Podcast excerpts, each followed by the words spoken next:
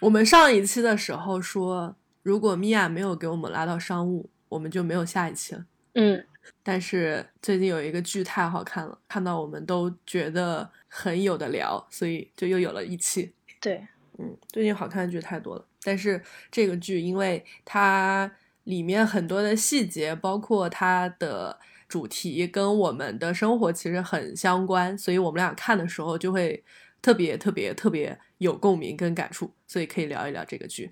那个剧就是那个最近刚刚完结的一个日剧，叫《短剧开始了》，金子茂树写的。嗯，我其实一开始看的时候，我觉得这个剧没有大豆田好看。哦，对，是大豆田是近期板垣育二写的新剧，但是看到中期的时候就觉得更好看。这个剧有一些奇怪，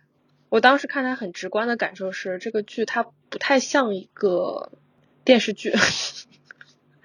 就是无论它从那个戏剧结构来说，还是从它人物主线的设置上来说，甚至是它整个故事发展到结局，它都不太像传统意义上的电视剧。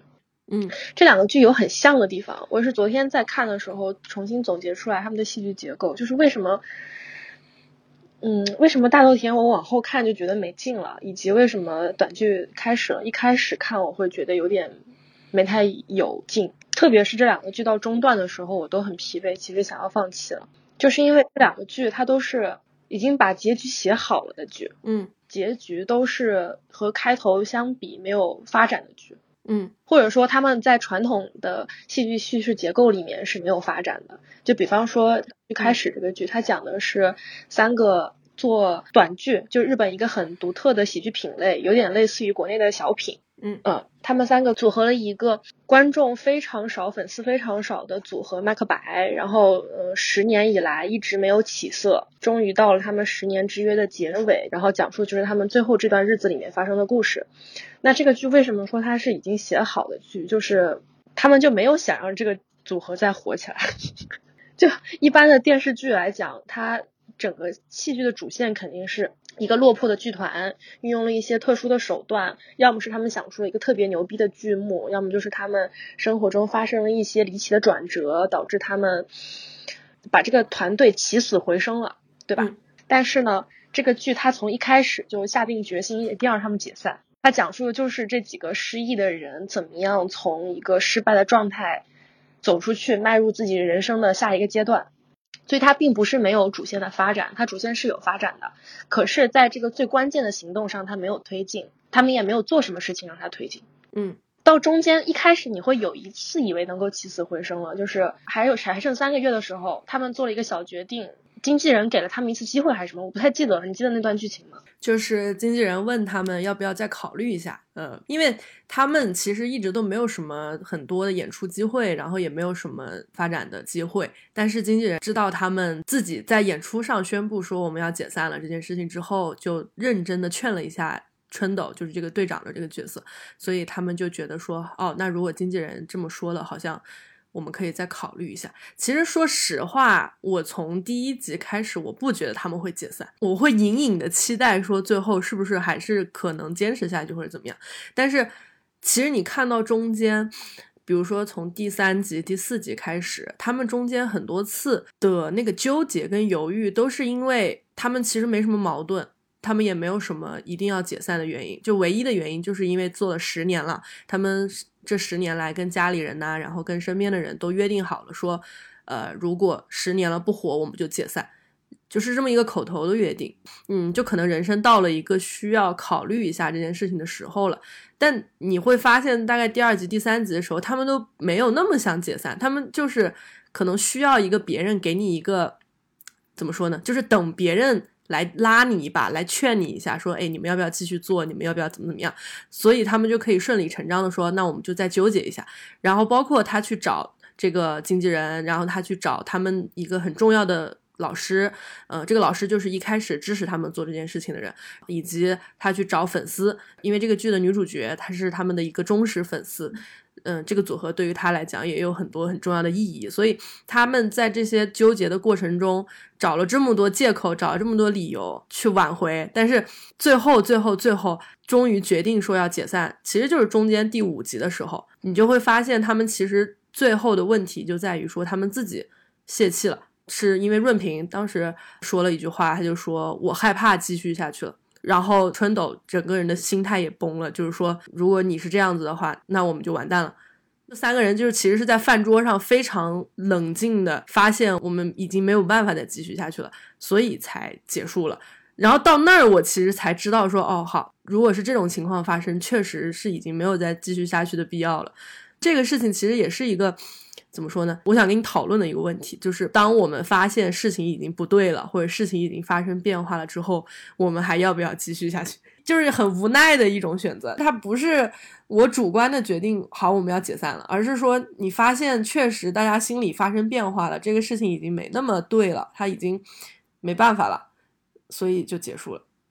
嗯，我甚至到最后一集还期待有一个反转。这个剧情结构很特别，它是一集一个剧中人写的短剧，对照他们现实生活中发生的事情。它是一个戏中戏的结构。戏中戏里面的那个戏如果成功的话，也就代表着这个戏这些演员他们在现实生活中，也不是现我们的现实生活中，是在剧里面现实生活中情况会有所好转。嗯，所以其实大家每一集对于那个戏中戏的小戏的期待度是非常高的。他最后一集的时候，那个主角推出了一个新的剧目，然后这个剧目呢是他们这个组合解散之前演的最后一个剧。嗯，我当时看的时候非常的 非常的难受，因为我对他隐隐的期待是他们最后这个剧会非常精彩。但真的不好笑，是 对，就是这个精彩的剧目，甚至可以让这个剧团起死回生。你按照最俗套，但是最符合大家心目中大团圆结局的话，它应该就是这样的，对吧？然后可能最后一场来了一个很牛逼的经纪人，然后选中了他们，他们的事业从此飞黄腾达，或者说有一个小的好转，让他们能够以搞笑艺人的身份继续存活下去。但是是你去看。最后那个小短剧是整个剧里面所有小短剧最不好笑的一个，就没什么记忆点。我其实都已经忘了他们最后演了啥，对吧？但是前面几个剧你都会有一些隐约的记忆，因为真的挺好笑的。嗯，就是他他是特别的，对，甚至会让你觉得为什么他们演这些剧会不火呢？哦，那倒没有，我有，我觉得明明很精彩呀，就他们想的点都非常特别。嗯，这个剧它。其实还挺抓人的，第一集就告诉你说好我们要解散了，你就不知道接下来会发生什么，而且你就会期待说那是不是一个在解散前夕发生的一个什么奇迹把他们救回来的那种故事。但如果是真的是这样子啊，你就会觉得它没那么好了，对吧？我彻底被这个剧打动，其实是第二集，我印象非常深刻，就是看到最后最后一个镜头，然后最后一秒，你真的我就掉了一滴眼泪，就是非常精准，他那个哭点不至于说让你哇哇大哭，他不是煽情的那种哭点，他就是轻轻给你一下，然后你那一下就知道他这一集他想表达那个东西是什么了。从第二集开始，他后面其实每一集都是这样的。我之前还跟周末讨论说。每一集的那个感觉就是一整集都在给你铺垫，然后最后来了一个小点，把这一集的伏笔给收了。它这个故事叙述结构特别像我们日常的经验，对，就是你要花很长很长的时间去经历和理解一个事件，最后可能你跟朋友聊天的时候呀，或者是某天晚上睡觉前啊吃东西的时候，猛然有一个瞬间，你意识到了之前一段经历的含义是什么。对。哎，其实这个点在剧里也有呼应。哎，我觉得这个剧最厉害的点就是它一直在 call back，它所有的点都会 call back，它前面埋的所有的点在最后一集就全部 call back 上了，以及甚至你刚刚随便说的这个点，你说很像我们日常生活中怎么样，然后你过了很久才会发现它的意义什么的。第五集里面那个女主角说她上高中的时候学花道嘛，他们当时还挺厉害的，拿了全国第三名。等到上大学的时候就没有再继续这件事情了。然后过了很久很久很久以后，他在餐厅打工的时候，有客人问他这个花是什么花，他刚好认识那几个花，就跟那个客人说了。最后客人就过得很开心，走的时候还跟他道谢什么的。他说我那一下就瞬间明白了，好像这就是我做花道得到的回报。第一遍看这个地方的时候，其实我有点觉得他可能是想说意义这件事情。这个故事说出来的原因是春斗问他努力会有回报吗？他先说了，我们当时拿了全国亚军，春斗就说啊，那好厉害啊，这不就是你们得到的回报吗？然后女主角一直在说，你不要在乎这件事情，你不要把注注意力放在这儿。后面说的那个，因为认出了花儿而而得到的那个成就感，其实是超过了他得亚军这件事情的，有点暗示说，其实真的回报不一定是名利或者是世俗上的那些东西，可能是对你来讲的一个瞬间或者一个片刻，这个回报可能来的比那个回报要更让你觉得有价值。然后从这里开始，第五集这个结尾开始到后面，我觉得他们其实一直在找这个。做短剧做了十年，然后在世俗意义上没有任何回报嘛？但是他们后面就在找那些从意义角度上来讲，或者对于他们的来讲，或者对于他们身边的人来讲的那些回报。今天看这个的时候，我就突然意识到这个事情，就发现好像为什么看这个剧你不会觉得特别难过？它跟火花给我的难过完全不一样。你先讲一下火花是什么吧。火花你没看对吧？嗯。火花之前是我最最最喜欢的一个日剧，它讲的也是日本的喜剧演员的故事。它讲的是一对漫才组合，然后这个漫才组合呢，其中的一个成员是主角，然后讲的是他跟他的师傅发生的一段关系。他这个师傅在他们的喜剧世界里，其实是一个非常叛逆跟嗯不按主流走，不迎合大众，不迎合观众，完全为了自己。的艺术追求的这么一个角色，所以过得很惨，就是他不被大众认可，很多人不能理解他，但是他自己无所谓，他自己非常开心，他觉得这就是我一个漫才师需要做的事情。然后这个男主角就一直跟着他的师傅，跟他待在一起。但其实这个故事跟呃短剧开始了差不多，他整个剧集发生从开始到结束，他其实什么也没有发生，这这一对漫才组合从默默无闻到最后解散了。就是依然是默默无闻的解散，你感觉上他好像都是这种什么都没有发生的事情，但是他给你的感觉完全不一样。火花给我的感觉就是就是彻彻底底的难过跟空虚，让你觉得他更在乎的东西是这整个过程我们绚烂过，我们灿烂过，我们有实打实的经历过的那种感觉。但是后面怎么样就不知道了。他不觉得后面有价值或者有更好的未来什么的，他只。Focus 在这一段经历里，但是呢，短剧它从就我刚刚说的从第五集，然后到最后他们真的解散了之后，虽然也难过了，但是它会让你觉得，因为有这一段经历，我们好像可以更好的往接下来的人生走了，就是我们可以去下一个阶段了。这种希望的感觉会让你觉得好像没有那么难过。对我就发现哇，那个火花真的是空虚，就是没有意义，就是彻底的难过。因为我看的那个日剧其实不多，我看的日剧类型都非常特定，我就是喜欢看板垣他们这样的这种剧作。在我的是理解的是，就是这就是美剧跟日剧的区别，可能是因为日本人太没有安全感了，或者说因为美国人太有安全感了，所以他们火花那个剧作，它虽然是日本人写的嘛，但它是 Netflix 监制拍的，从他选择的运镜各方面来讲，它都是体验的，就是他把他那个。故事发生此时此刻的时候，人物的心情用各种的视听手段表达的非常清晰，就是，嗯，遇到惊喜的时候，一瞬间绚丽的被世界被点亮的那种感觉，或者说他们在慌乱的时候，镜头那个没有任何稳定器，非常凌乱的感受都给你表达的很透彻。所以在看那个剧的时候，我没有看下去的原因就是对于里面那个绝望和希望交织的感觉体验太刺激了。它特别浓烈，非常浓烈，浓烈。我没有办法 在一个比较不安全的时期看这种作品。嗯，但是日剧它首先镜头相对来说要稳定很多很多，它不太用这种拍摄方式来给你讲，你就会觉得自己观看的时候自己的还是安全的。你在屏幕的这边，对，你在架空世界，你在看一个别人的故事。对，而且短剧开始了，它这个结构也是，它会，它就是。一个艺术化的过程给你展现的很清楚，它怎么样把你日常生活的事情消化掉。嗯，火花呢，就像是青春期的时候，你还不知道未来什么样的时候，投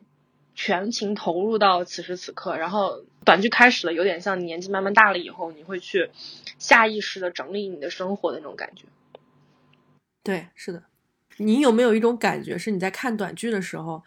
你经常能感觉编剧在场，时时刻刻。对吧？嗯，我们俩为什么会对这个剧这么有感触或者这么有共鸣？是因为我们也经常跟喜剧演员一群人在一起玩儿，尤其是他们三个人，就是在这个剧里的这三个喜剧演员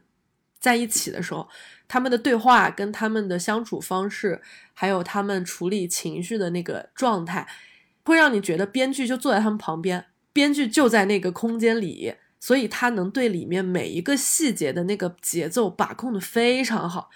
就是很可怕的一件事情。因为我印象最深刻的一个点，就是因为我们前段时间不是去露营嘛，然后我们在露营回来、露营去的路上跟回来的路上不都在车里聊天嘛，然后刚好露营回来的那一天是个礼拜一，然后那天短剧就更新了，短剧更新的那一集刚好是他们。三个人去卖车，因为他们快解散了，大概是偏后面了。他们就把他们的那个一直以来一起出去演出啊，一一起去外地的那个车去卖了。然后在卖之前，他们就把这个车洗了一下，所以有一个洗车的场景。我那个洗车的场景真的是就是精妙到我真的是坐在那哭。他们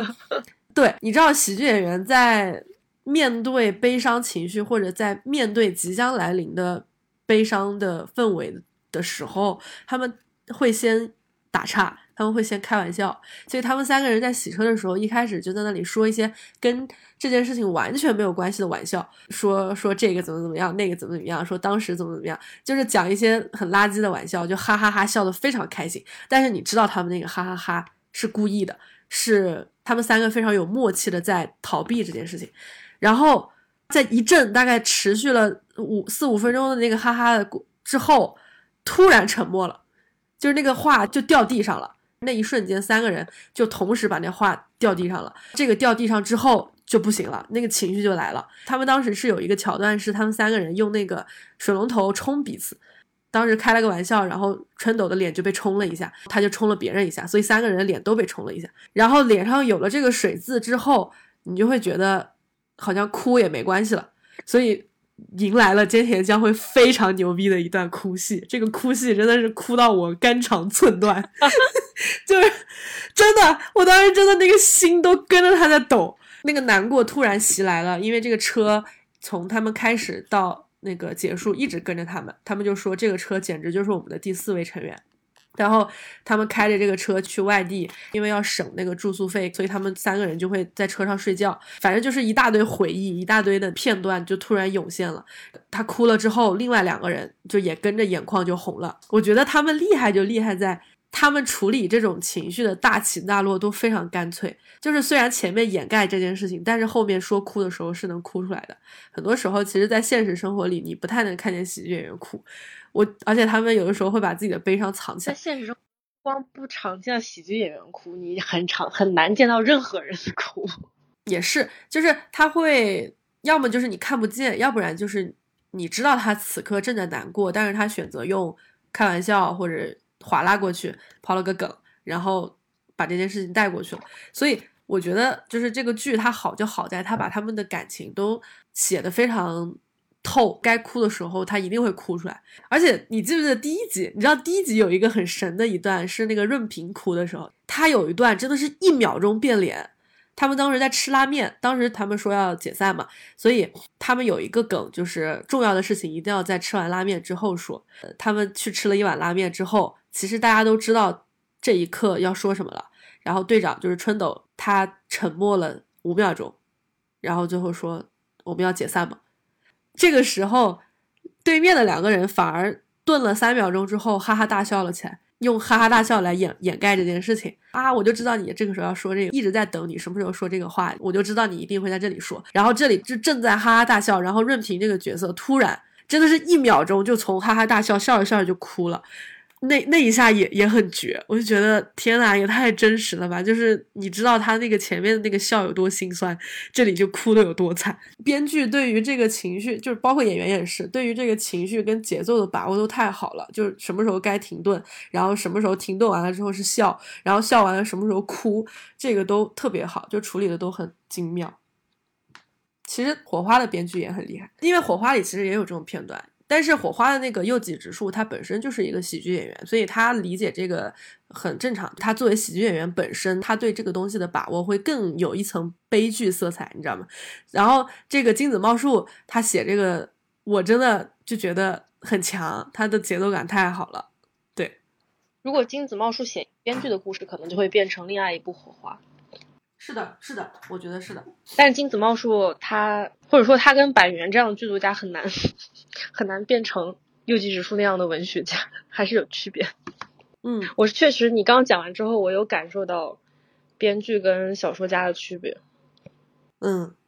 它不是一个褒贬的事情，就是可能是写作的风格习惯不一样。你在电视剧写作的时候，你是没有办法直接写心理活动的，你所有的推进都必须要借由动作跟语言来呈现，或者说生化来呈现。对。可是你在做写小说的时候很不一样，你在写小说的时候，你可以进行大量的心理活动描写。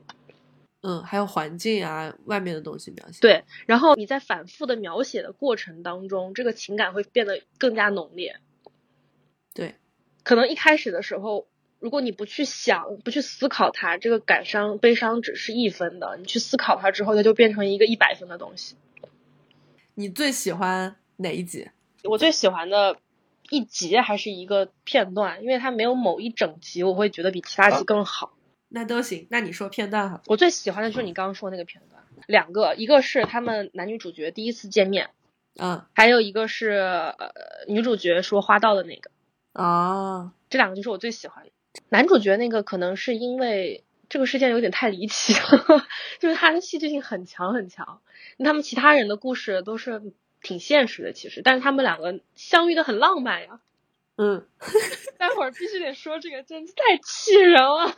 这个我们最后说，这个我们最后说。就是他们那个相遇很浪漫，和顺太跟他妹妹告白那个一样浪漫啊，甚至我觉得他们那个更浪漫一些。嗯。就是因为什么都没有说，所以才显得特别奇妙，人与人之间的连接。那个片段内容是这样的：女主角呢，因为失业加失恋，非常的痛苦，所以晚上去公园喝酒，喝醉了。然后男主角路过，他们两个呢就发生了一些短暂的交谈，就是男主角关心他这个人有没有事儿什么的，他就女主角因为喝醉了嘛，把他看成两个人了。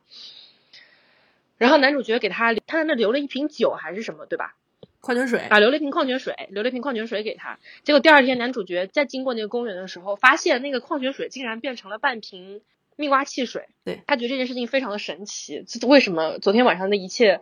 在这遇到了一个什么样的人？为什么突然半瓶水变成了半瓶蜜瓜汽水？他觉得很神奇。结果第二天呢，他们那个组合的三个人去吃饭的时候，恰好就在那个饭店里面遇见了刚刚去那家店开始打工的女主角。然后他见这个女主角，第一句话说：“你现在看见了几个人？” 因为女主角喝喝大了，完全不记得。我觉得这场景简直太他妈浪漫了。如果这是一个爱情故事的开端的话，这这他妈绝对就应该是一个爱情故事的开端。就是以我们这种烂俗的俗人啊，就被电视剧跟各类嗯俗套的文艺制品浸润了这么多年的人，你去看这样的一个小片段，谁会不把它设想成一个爱情故事的开端呢？唉，结果这竟然是男女主之间，在整部戏里面几乎可以说得上唯一的双人的发生交集的片段。哦，不不不不不不不，可多了，发生事件的交集的片段，嗯，对吧？对。然后这个到底为什么那个水变成了蜜瓜汽水，我们就不说了，大家可以去看剧，因为它还涉及到一集的那个小梗。对，唉，我有最喜欢的一集，嗯，哪一集？我最喜欢的一集应该是第六集。第六集的最后，当时的情况是这样子的，因为这个组合的另外两个人呢，就是除了这个春斗，春斗就是菅田将晖演的这个角色，嗯，除了春斗以外，他们润平跟顺泰他们其实都找好了接下来要干什么。顺泰说，因为他一直在一个日料店打工，他说他要转正了，他要做正式员工了。然后那个润平要回家继承他们家的酒铺，春斗就他当时突然意识到，他从来没有思考过这个问题，他不知道他解散了之后他要干什么。而且他又没有社会经验，也没有工作经验，所以他完全那一瞬间意识到了这个问题，所以他就约那个那个女主角，也是在那个公园喝酒。因为女主角她其实是一个之前在职场上还挺好的一个员工，所以她会有很多的工作经验。这一集有一个一直没有收回来的伏笔是什么呢？就是因为他们这个组合三个人跟这个女主角已经关系很好了，然后他们突然有一天就说：“哎，我们好像到现在为止都还没有叫过这个女孩她的名字，一直都是尊称，一直都没有办法非常自然的把他的名字叫出来。”所以其实这一集的前面部分就是他们有一天在吃饭的时候，顺泰跟润平两个人都找到了很巧妙的办法，就是把这个名字给叫出来了。但是这个春斗一直都没有叫出口，这是一个小小的隐藏的这么一个梗，你不会觉得说这个梗有多重要，它其实只是一个小梗。当最后的时候，他们坐在公园里的时候。男主角是非常迷茫跟。就是不知道接下来要干什么的这么一个状态，然后女主角呢，当时其实也面临了一个人生要不要往下走的这么一个决定，因为她去那个咖啡店打工，是因为她不想再工作了，她在工在她的她在她上一份职场里受了很重的伤，她就不敢再努力了，所以她其实一直在逃避这件事情，但是好像身边的人都在劝她说，鼓励她说，你可以去找找工作，你可以你应该去找。就是适合你的工作，就是在这个咖啡店打工也太委屈你了，所以他当时面临了这么一个选择，就是我要不要再鼓起勇气去面对一下这个社会，面对一下职场这么个事儿。所以他们两个人在喝酒的时候，你就会知道是两个都在迷茫、都在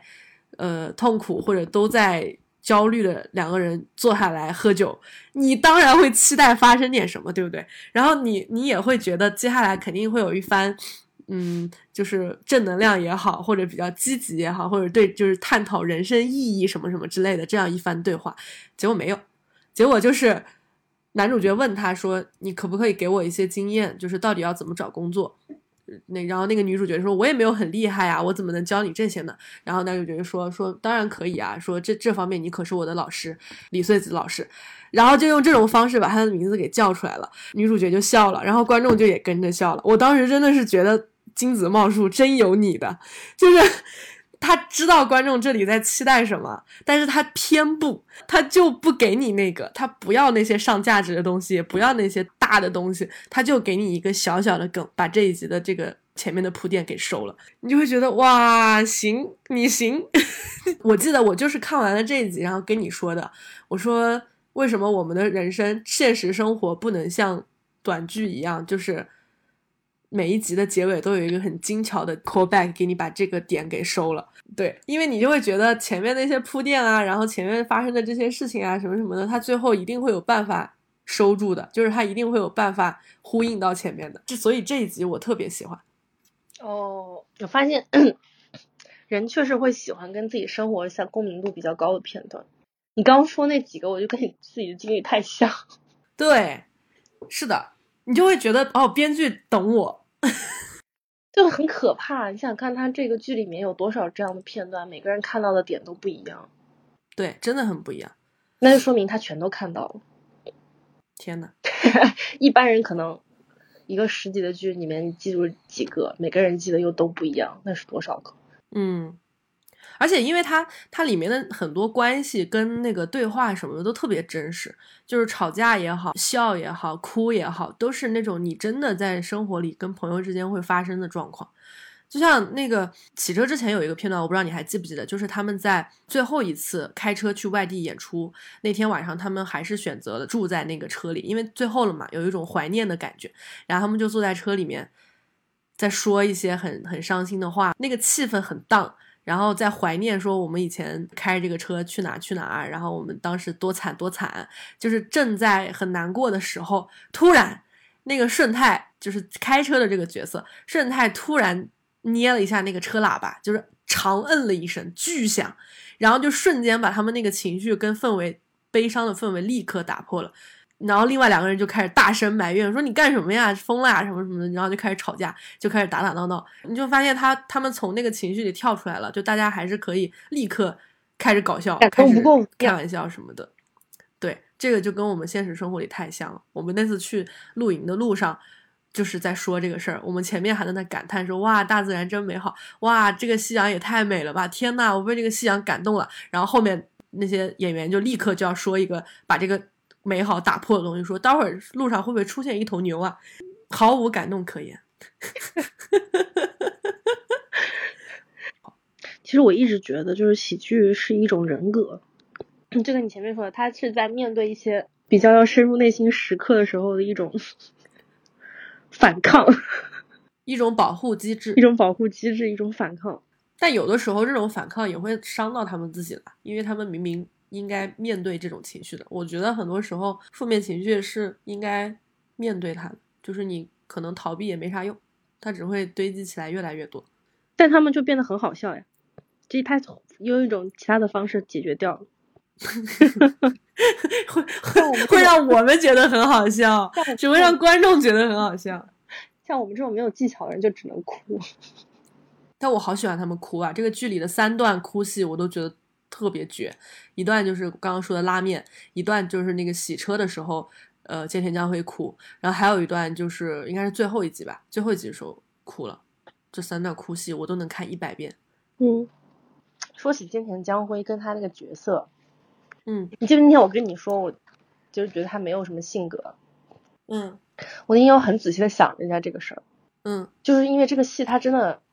他真的太不太不电视剧了，它好奇怪，它是个群戏群像。嗯嗯，刚刚问哪一我最喜欢哪一集的时候，我突然想到有一集我很喜欢，就是如果一定要评最喜欢一集的话，可能是他们经纪人的那一集。啊，嗯，一个此前在这个剧目里面出现不到三回的一个人，每次出现时刻也可能不到一分钟，然后到了快要收尾的时候，突然这个人出现了，成为了某一集的主角，而且他的那个故事也很动人。对，这个结构也太不电视剧了，可是这个，反正挺惊喜的那一集。他就是每一个角色都会照顾到，而且我发现其实它里面很多配角啊，就是这些配角的故事，其实跟他们的主线很多时候是重合的，他们苦恼的问题跟他们彼此之间的联系是有关系的。比如说啊，第五集的时候，就是突然开始说妹妹的故事，因为妹妹出现在这个剧里的刚开始其实是她的姐姐，就是这个女主角，她在。人生很低谷、很糟糕的时候，其实状态非常差，所以妹妹就来她家里照顾她，跟她住在一起，相当于就是一个天降小天使这么一个角色。她就是一个特别愿意为别人付出、去帮助别人的人。她在第五集的时候突然开始妹妹的这个独白和故事，妹妹就说：“其实他们都被我骗了，我那么喜欢帮助别人，其实是喜欢通过用别人的需要跟。”呃，这个依赖来证明自己存在的意义，其实我也不知道自己要为什么而努力，自己要去哪里什么的。所以他当时就说了一句：“说我其实不敢付出努力，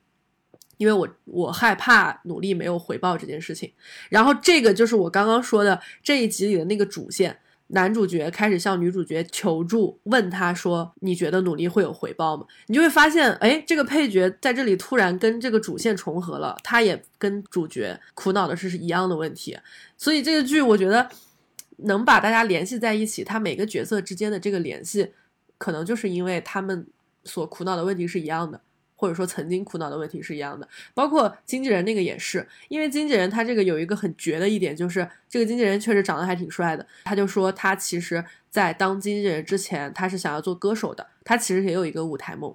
但是因为他在把他的 demo 寄到这个经纪公司之后，经纪公司跟他说，你要不然试试做经纪人吧。所以他其实是放弃了他的舞台梦的这么一个角色，所以他我觉得他对于这个组合麦克白这个组合是倾注了很多他对舞台的渴望跟希望在的，所以他才会劝他们说你们要不要再坚持一下，你们要不要再努努力，再试试看，因为他自己是放弃的那一个嘛，所以他其实也曾经苦恼过这个问题，所以这也是一种重合，我就觉得这个就挺厉害的。就他能从一个支一个主线发展出无数的支线，把这些人连接在一起。经纪人那个故事，他他这个很巧妙的一点是，他用经纪人来收了一个尾。对，因为如果没有经纪人这个角色的话，他们就解散了，就解散了。对，他就是用侧面的一个视角，再把他之前那几集的故事再重新融一下，做一个总结，就跟他们之间那个短剧的结构是一样的。对，就特别厉害，他能想到这一笔。就觉得它的结构真的很好，很厉害。我其实觉得这样挺，就编能编完这一一个长篇的，相当于一篇长篇小说的体量，去写这么多人，真的是，唉，非常非常需要体力的一个事情。然后还环环相扣。对啊，他的大脑怎么长得也太厉害了吧！绝了！我们在这里有金子茂树，真有你的金金子茂树粉，真的。太厉害了！经纪人那里还有一个就是啊，我我先讲一下，我我突然想，你先讲，你先讲。经纪人那里也有一个毫无感动可言，深深的击中了我，可以说是那一集我来的一个片段，就是 他们之前因为对经纪人对他们的懈怠有所不满，可能也是和要包括他们自己发展上遇到一些障碍，其实他们中间产生了一些矛盾，有很长一段时间经纪人都没有跟这三个人联系。也没有帮他们打演出单，像之前做的那样。然后呢，对，这一次他们见面就是他们的和解，经纪人久违做一张他们最后演出的演出单给他们。你本来以为 经纪人走了之后他们会要么骂他两句呀，要么就是哭两句倒两句眼泪呀，结果他们说，哎，要是我们现在有钱的话，就能请他吃饭了。哇，那个地方真的深深的击穿了我，太可爱了，而且是润平说的，就是比一个人比你想象的还要再更好一些的那种感觉。对，太可爱了。我当时看的时候，我有一个什么共鸣呢？就是因为最开始的时候，我觉得经纪人带他们的时候，会觉得说。他把他所有的希望跟对于舞台的渴望都寄托在他们身上，所以他其实也很开心，在帮一个小的这个组合默默无闻的，然后开始排练。所以他那会儿每次排练啊，这个制作演出啊，所有的行程什么的，其实都是跟着他们的，就是跟他们在一起的。然后包括他们排练的时候，也会问很多经纪人的意见，就是你觉得这个怎么样啊？你觉得这里要怎么怎么样啊？然后突然有一天。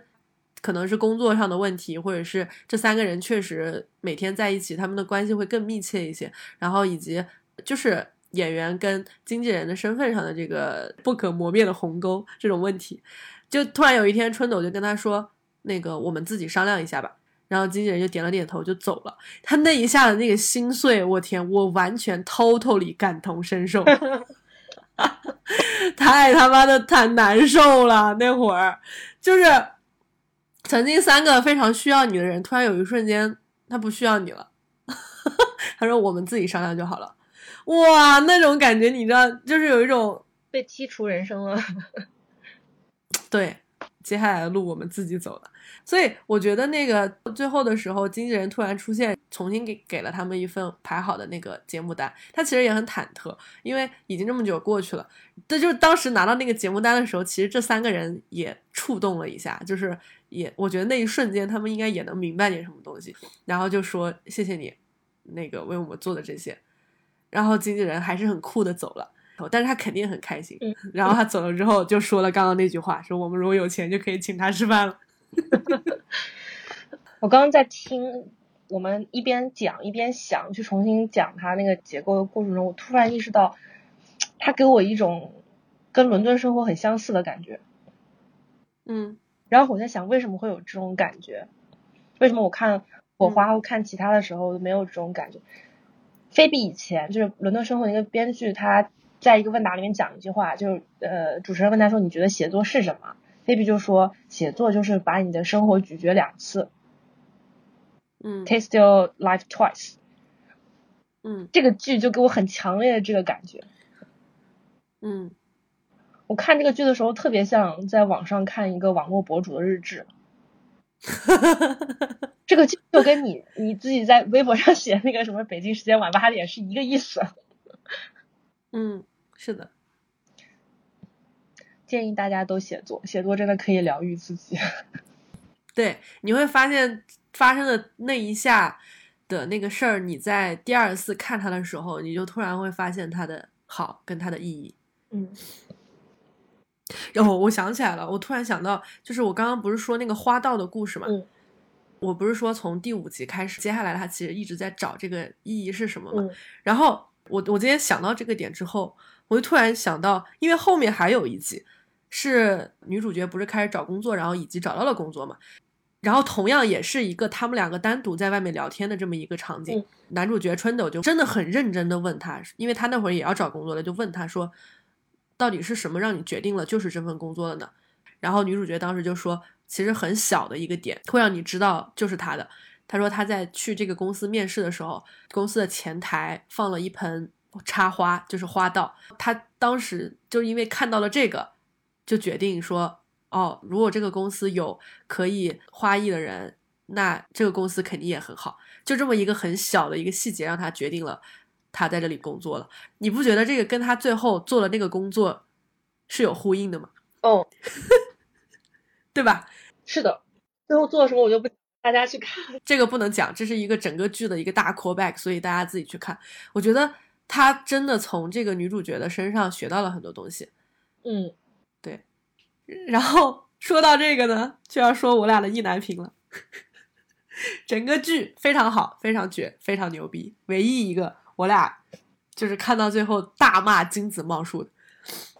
这是被气笑了。我我相信看这个剧的人，不能讲百分之百吧，百分之九十看到最后一个镜头的时候，都会除了那个精巧的结局骂一句 “what the fuck” 以外，也会因为到最后那一刻什么都没有发生，骂一句“干”。对，这个意难平就是男女主角没有感情戏，没有感情戏，他们两个人物关系的设置是互相帮助跟救赎了彼此。这个女生呢，是他们这个麦克白组合的粉丝，铁杆粉丝，就是她非常非常非常喜欢他们，到最后都保持了非常好跟非常有距离的粉丝跟偶像的关系。而且他们中间哦，真的是很多次那种暧昧的情景，你就觉得马上要发生了，但是什么都没发。对，妹妹是的，姐姐，然后成另外两个成员和主男主角试探了无数次，就是，唉，跟你现实生活简直太像。而且他真的埋了很多次伏笔跟机会，就是我当时真的是是怎么样呢？第六集的时候，妹妹的感情线已经开始跑了，妹妹跟那个顺泰已经在一起了，然后这个男女主角一点动静都没有，我就跟我就跟周末说，我说，嗯，应该快了吧，应该马上了吧，然后我还截了无数个细节跟那个伏笔给他看，我说你看这绝逼有事，当时周末就就当时就说，有可能到最后就没有。结果到最后真的没有，天呐，真的太令人难过了。而且这个伏笔，我今天又找到一个，就是你说的这个他们身边人的试探。因为当时他们不是有可能不解散嘛，然后妹妹就说：“嗯，还是解散了比较好吧。”姐姐说：“为什么？”她说：“因为麦克白有规定啊，不能跟粉丝在一起。”然后姐姐就说：“我完全没有这个心思。”然后妹妹就说：“真的吗？你知道，你最亲近的人，跟你天天住在一起的人都会问你这种问题，就说明他看出了一点。”暧昧对吧？他如果这个人能问这样的话，就说明肯定是有可能的和有这个蛛丝马迹的。还有一集，那个细节，女主去他们家，对，然后他假装自己不在家，你记得吗？我记得，他躲在一个那个角落里。对，这简直了！这要是你正常男女关正常的关系的话，为什么去见面你要假装自己不在家？对。还有就是他们最后的时候解散的前夕了，他们三个人就很认真，就是他们最后一次去那个咖啡店写稿，写到最后，他们三个人在走的时候就跟女主很认真的道谢，而且三个人一就是依依次轮流道谢。我当时就截那个那个细节嘛，女主在应对他们的道谢的时候，她看其他两个人的眼神跟她看春斗的眼神真的就是不一样的，她看春斗的眼神的里面真的是带着期待跟一丝怎么说呢？欣慰跟默契在的，因为他跟春斗其实是他们是有很多次单独相处的，然后其实也帮春斗解决了很多他人身上的问题，所以他的那个眼神，我觉得春春花演的真的非常好，那个眼神就是带着一丝期待的。都这样，都这样，嗯，都这样了，这个剧就是怎么能没有真实的有一些过分，这就是一个巨大的金子茂树给的预期违背。这个时候我就我很想跟你聊聊这个男主角。嗯，我真是觉得这个男主角跟传统的主角太不一样了。嗯，就传统的主角，他一般都是一个行动非常积极的人，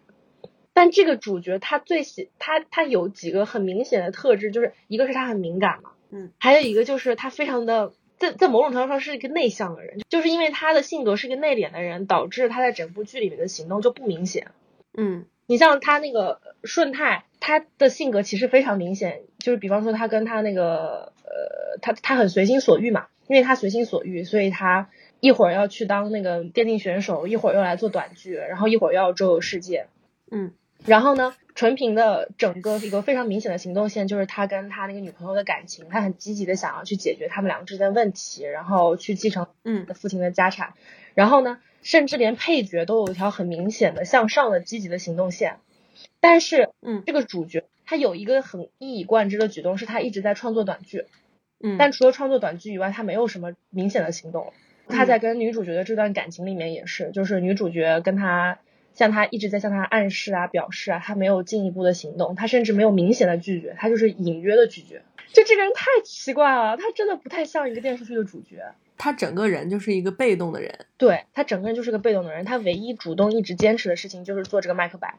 然后他在剧中呢又展现了大量他们日常的场景，就是他们除了演出的时间，他在家干嘛？他做饭，他有很多他做饭的场景。这也太日常了，就是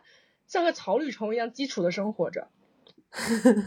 但其实，在很多需要他的时候，他都会很好的去解决。比如说，嗯，他会帮润平去解决他跟他女朋友的那个关系，他会在中间做一个桥梁一样的角色，告诉他女朋友很多事情，然后告诉他女朋友要怎么样做。然后呢，他也会跟那个顺泰的妈妈说要要怎么怎么样。然后，其实很多矛盾跟这些就是他身边的人的这些事儿，其实是他出面解决的，包括那个。呃，叫什么？那个润平跟他的那个前情敌的那个关系，他也会帮忙解决，所以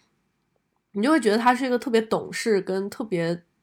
嗯敏感，然后也特别嗯，就像一个大哥哥一样的角色，就是他特别像文学形象里面的父亲。对，然后但是他在自己的这个事情上又没有任何的主动的地方。对，他太奇怪了。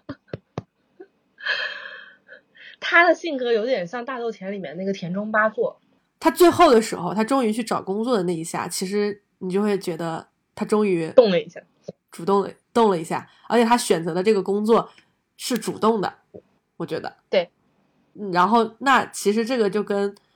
我们金子茂树的另外一部神作 《我的事说来话长》呼应上了，因为《我的事说来话长》整个讲的也是这么一个在家里游手好闲。三十多岁不工作，在家家里蹲的这么一个角色，到最后他终于选择了去找工作这么一个事儿。那个剧也特别好看，那个剧也是给我看的哇哇哭。他可能他这两个故事的主角都是他自己投射，是的，就是因为过于的，所以需要的修复期会特别长。对，因为金子茂树在之前写的都是什么求婚大作战呐，什么蜂蜜与四叶草啊这种。甜甜的爱情剧，我们就说他可能就是因为这种爱情剧写多了，所以再也不写了，再也不想写了，气死我，真的太生气了。而且重点是我记得最后一集，我当时最生气的是你最后都最后了，你好歹给一个交代吧。结果最后一集有一个他们两个人单独聊天在公园的这么一个桥段，然后这个桥段呢，当时是女主角特地等那个男主角。结束，他在路上买好了酒，在他们第一次相遇的那个地方等他，然后自己已经喝了两罐了，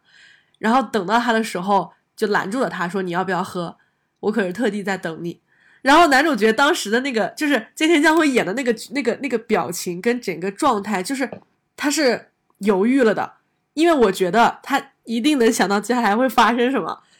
然后他那一下也也也知道。要面临什么了？所以他那会儿有一个犹豫跟不安的这么一个表情跟神态，但是还是坐下来了。坐下来聊了之后，这一整段对话，他妈的，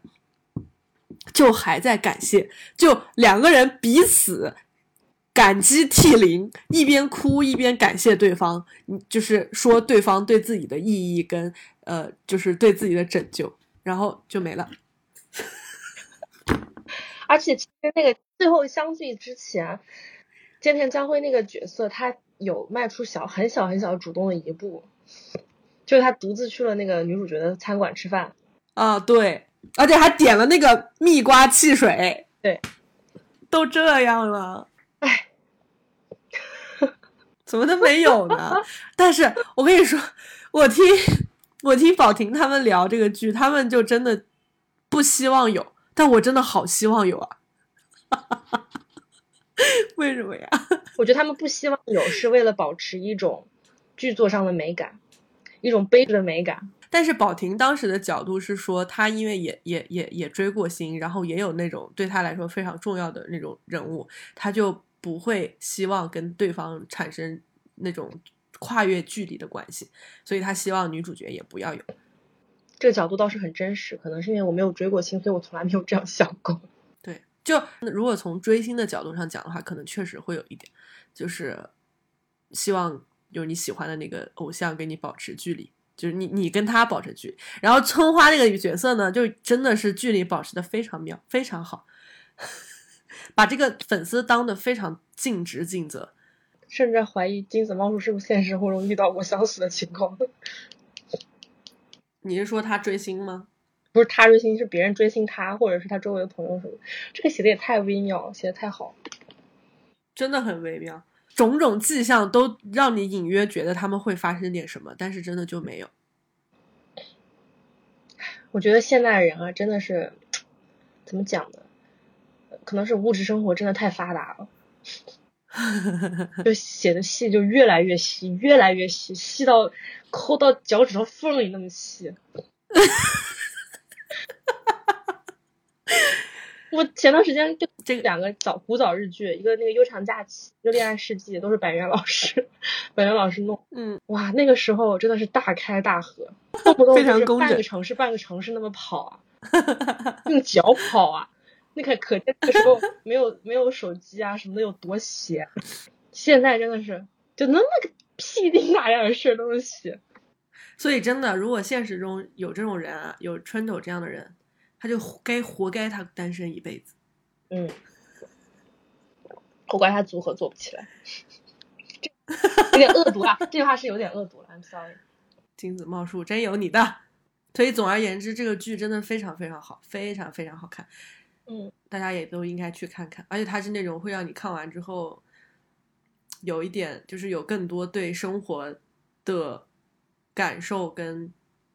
期待的吧。他这个剧啊，让我真的有重新思考身边的很多人。对，是的，嗯，我看完其实在想说，就是他最后一集结束的时候，真的非常的傻逼戏，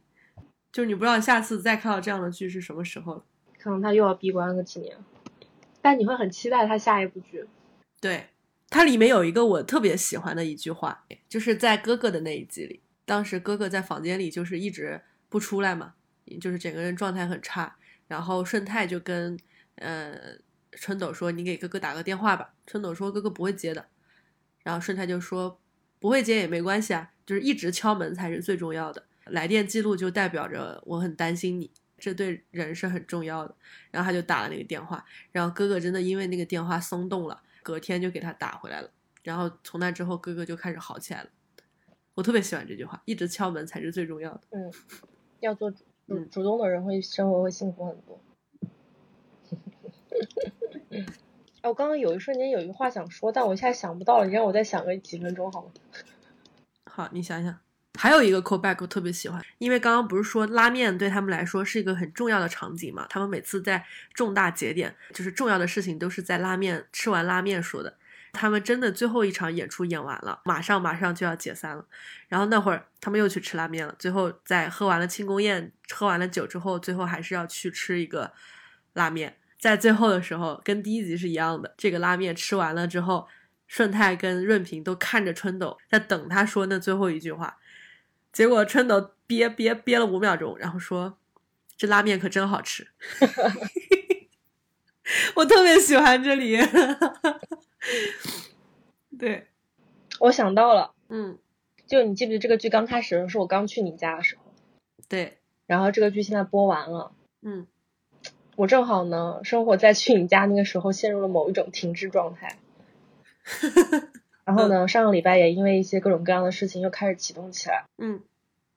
你就感觉自己的生活跟这个剧有一丝微妙的连接跟重合，对，嗯，这算不算是一种 callback，算，一种人生大结构，对，挺不错的。真好。那可能在这个时候看到这个剧也是非常适合的，嗯，他就该在这个时候出现。嗯你当时说希望有一个人来编写我们的生活，我刚意识到那一瞬间，感觉可能还是有人在编的。对，嗯，好了，那就聊到这儿。嗯，好的，拜拜。拜拜。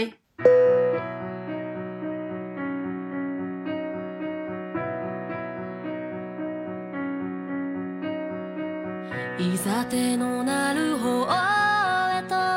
導いたのは誰でもない自分自身なのに自信がないよ笑っちゃうな。もたついている。空気が抜けたままの体